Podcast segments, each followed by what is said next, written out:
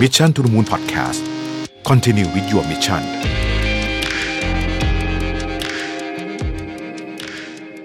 สวัสดีครับยินดีต้อนรับเข้าสู่ Mission to the Moon Podcast นะครับคุณอยู่กับประวิทย์หานุสาหะนะครับ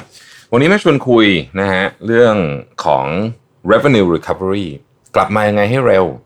ตอนนี้ทุกคนยอดขายไม่ใช่ทุกคนสิ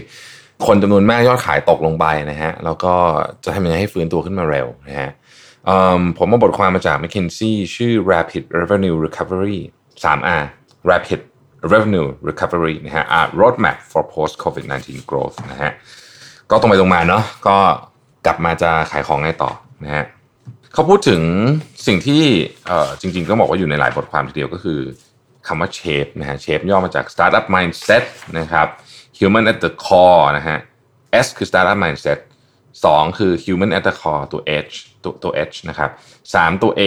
accelerate digital tech and analytics 4 ตัว P นะครับ purpose different customer playbook แล้วก็ 5 ecosystem to drive adaptability นะฮะ S startup mindset H human at the core นะฮะ A accelerate digital tech and analytics นะครับ P purpose driven customer playbook แล้วก็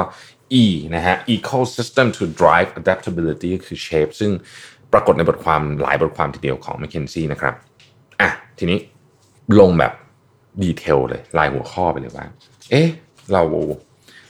จะทำเนี่ยกลยุทธ์ภาพใหญ่ต้องทำอะไรก่อน คือตอนนี้นะฮะมันมีคำพูดหนึ่งของอีลอนมัสก์ อีลอนมัสก์ ผมชอบมาก คืออีลอนมัสก์ บอกว่าคุณต้องเรียนรู้ basic ก่อนที่จะไปดูเรื่องใบเรื่องดอกเรื่องอะไรอย่างเงี้ยนะครับ ซึ่งตอนนี้เนี่ยเรากำลังกลับมาคุยกันใหม่เรื่องของเบสิก ของการทำ revenue recovery plan นะก็คือการจะกลับมาขายมันได้เยอะเหมือนเหมือนเดิมหรือใกล้เคียงเดิมเนี่ยหรือเยอะกว่าเดิมด้วยซ้ำเนี่ยนะฮะเราจะทำยังไงนะครับ มันมีสี่กลุ่มด้วยกัน ที่เราต้องนึกถึง อันที่หนึ่งก็คือกลุ่มของกลยุทธ์จริงๆเลยอันนี้คือเรียกว่าเป็นแผนแม่บทนะฮะเป็นเรื่องของ strategy กลุ่มที่สองเนี่ยคือกลุ่มของ productivity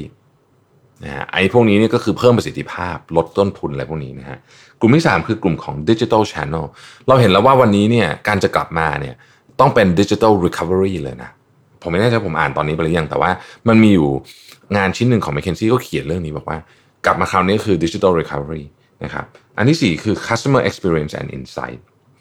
ในกลุ่มของ strategy กลุ่มที่1เนี่ยมันมีอยู่ด้วยกันทั้งหมด 4 เรื่องที่เราควรจะต้องคิด ไม่ได้ขอว่าให้ทำหมด อาจจะไม่ต้องทำเลยก็ได้ แต่คนเราจะต้องควรจะต้องคิด ข้อที่ 1 brand repositioning ตัวแบรนด์ของเราเนี่ยเมื่อกลับมาจากโควิดเนี่ยนะฮะลูกค้าจะยังต้องการแบรนด์เหมือนเดิม ในมุมมองเดิมหรือเปล่า ถ้าเกิดไม่ใช่เนี่ยเราจะ reposition ตัวเองไหมนะครับผมยกตัวอย่างนะครับ ร้านอาหารแล้วกันร้านอาหารนะครับ ร้านอาหารที่เคยเป็นร้านอาหารที่เพื่อนฝูงและครอบครัวไปแฮงเอาท์กันเยอะๆลักษณะของการทานคือทานกันโต๊ะหนึ่งห้าคนสิบคน ความมันแล้วกันนะของของการทานเนี่ยก็คืออการได้แฮงเอาท์เพื่อน ซึ่งตอนนี้มันทำไม่ได้นะฮะหรือทำได้ก็ทำได้ไม่สุดเนี่ยเราจะทำไง แบรนด์เราจะยัง position แบบเดิมไหมนะครับอย่างเงี้ยอาจจะเป็นตัวอย่างอันหนึ่งที่ผมคิดว่าก็ต้องคิดกันให้ through นิดนึงว่าแล้วเราจะเอาไงหรือว่าเราจะปรับมาทำอย่างอื่นแทนผมยกตัวอย่างหนึ่งแล้วกันนะฮะคืออันนี้นี่มันจะเป็นตัวอย่างที่ไกลนิดนึงแต่ว่า ผมว่าก็ก็เป็นตัวอย่างที่น่าสนใจโนมา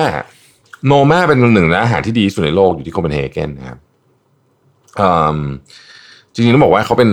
เชฟคุณเรเน่เนี่ยเขาเขาดังมากนะแบบอันนี้ดีสุดโลกจริงๆแบบ เรียกว่าเป็นติดเบอร์หนึ่งเบอร์สองของโลกตลอดเวลาเนี่ยนะครับ จองทีสามสี่ปีอะคือ ผมเคยได้ยินว่าคนที่จองได้เนี่ย คือจองไปแล้วได้เนี่ย ก็คือซื้อตั๋วเครื่องบินเพื่อบินไปกินเลยอย่างเดียวนะขนาดนั้นเลยนะฮะทีนี้เขาเห็นแล้วอะว่า ตอนนี้เปิดมา อืม ไปเสิร์ฟแล้วมัน มันไม่มันไม่ได้อะคือ experience experience หลายเรื่องมันยังไม่ได้ เขาเลยตัดสินใจว่าเอางั้นทำเป็นเป็นไวน์กับเบอร์เกอร์บาร์คือแทนที่จะเสิร์ฟอาหารแบบเดิมหรูๆเนี่ยไม่เอาแล้วนะฮะเสิร์ฟเบอร์เกอร์แทนนะครับแต่ก็ยังรักษาคอนเซปต์ของความของความเก๋ของความเป็นโนมาอยู่ อย่างเงี้ย ผมว่าต้องคิดนิดหนึ่งกันคือเราจะ expect ว่าลูกค้าจะมีพฤติกรรมเหมือนเดิมความต้องการเหมือนเดิมทุกอย่างเนี่ยมันก็คงจะไม่ใช่ใช่ไหม ข้อสองคือ M&A move ครับหลายบริษัทที่เข้าสู่วิกฤตโควิด ด้วยbalance sheet ที่แข็งแรง มีตังค์ว่ากันเถอะนะฮะตอนนี้เป็นเวลาที่ดีเหมือนกันนะในการมองหาว่าเอ๊ะจะไปซื้อบริษัทไหนดี แล้วหลายบริษัทเราก็จะเริ่มเดี๋ยวเดี๋ยวอีกแป๊บนึงเราจะเริ่มเห็นการ merge ควบรวมกิจการของบริษัทหลายบริษัทเกิดขึ้นนะช่วงเวลานี้เป็นช่วงเวลาที่คนที่มีเงินก็อาจจะเข้าไปซื้อบริษัทที่มีอาจจะไม่ใช่บริษัทคู่แข่งหรืออะไรอย่างนี้นะอาจจะเป็นบริษัท ที่เขามีเทคโนโลยีที่มาช่วยเสริมกิจการก็ได้นะครับอันที่สามก็คือว่า ecosystem คือ ecosystem ยกตัวอย่าง ระบบโลจิสติกอย่างเงี้ยก็ถือเป็น ecosystem อย่างหนึ่งอดีตเราจะเคยซื้อของจากที่ที่ถูกที่สุดอาจอยู่ที่จีนอยู่ที่แอฟริกาอยู่ที่อะไรก็แล้วแต่ที่เราที่เราซื้อวัตถุดิบของเรามาผลิตเนี่ยปรากฏว่าโอ้โหเจอคราวนี้เข้าไปนี่อ่วมเลยนะครับเพราะว่า supply chain มันติดไปหมด เราต้องคิดเรื่องนี้ใหม่ไหมนี่ก็เป็นกลยุทธ์เชิงแม่บทอย่างหนึ่งซึ่งอยู่ในหัวข้อของการเป็น strategy สุดท้ายคือ clean sheet demand planning คือคุณต้องรื้อความต้องการ คือเวลาเราทำ forecast อะเราจะทำมาจากดีมานที่เราคิดถูกไหมตอนนี้ดีมานมันเปลี่ยนหมดเพราะฉะนั้นต้องรื้อใหม่ อย่าลืมรื้อนะ เพราะถ้าเกิดลืมรื้อเนี่ย คุณจะยึดติดกับลูกค้าที่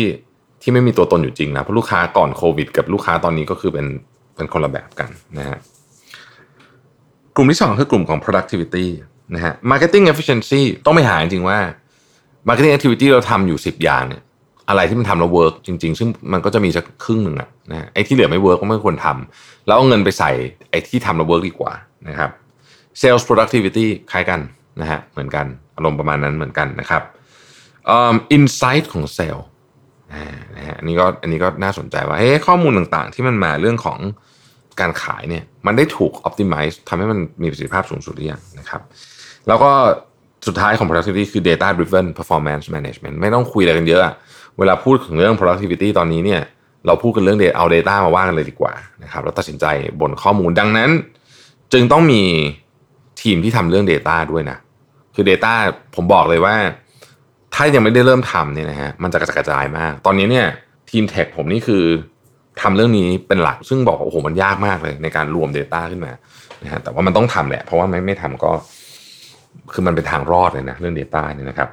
เข้าไปก็คือ Digital Channels นะครับ Scale Digital Sales and Service นะฮะไม่ใช่เฉพาะ e-commerce อย่างเดียว e-commerce ควรจะถูกเหมือนกับคิดอีกอันหนึ่งแต่ว่า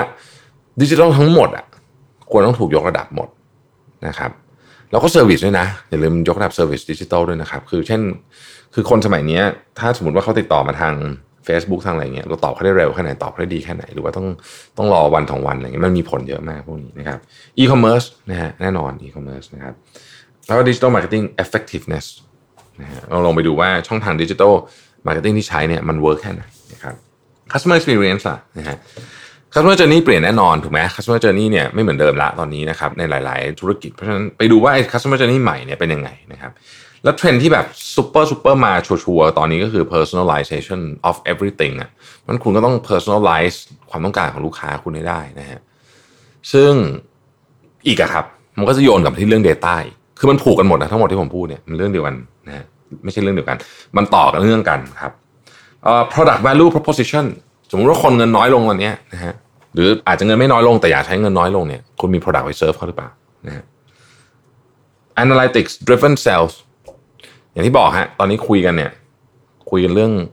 Data หมดลูกค้าคนนี้จะต้องดูแลดีกว่าอีกคนหนึ่งเอา Data มาว่ากันเพราะอะไรสมมตินะฮะ dynamic pricing and promotion optimization การตั้งราคายุคนี้เนี่ยมันจะไม่สามารถที่จะตั้งแบบ แล้วก็ปล่อยมันว่าคุณจะทำได้ถ้าคุณเป็น Chanel นะฮะทำได้ หรือคุณเป็นหลุยส์ฟิตตองคุณจะทำได้แต่ว่า a i r m e s อะไรเงี้ยแต่คือแบรนด์อื่นน่ะ dynamic pricing สำคัญมาก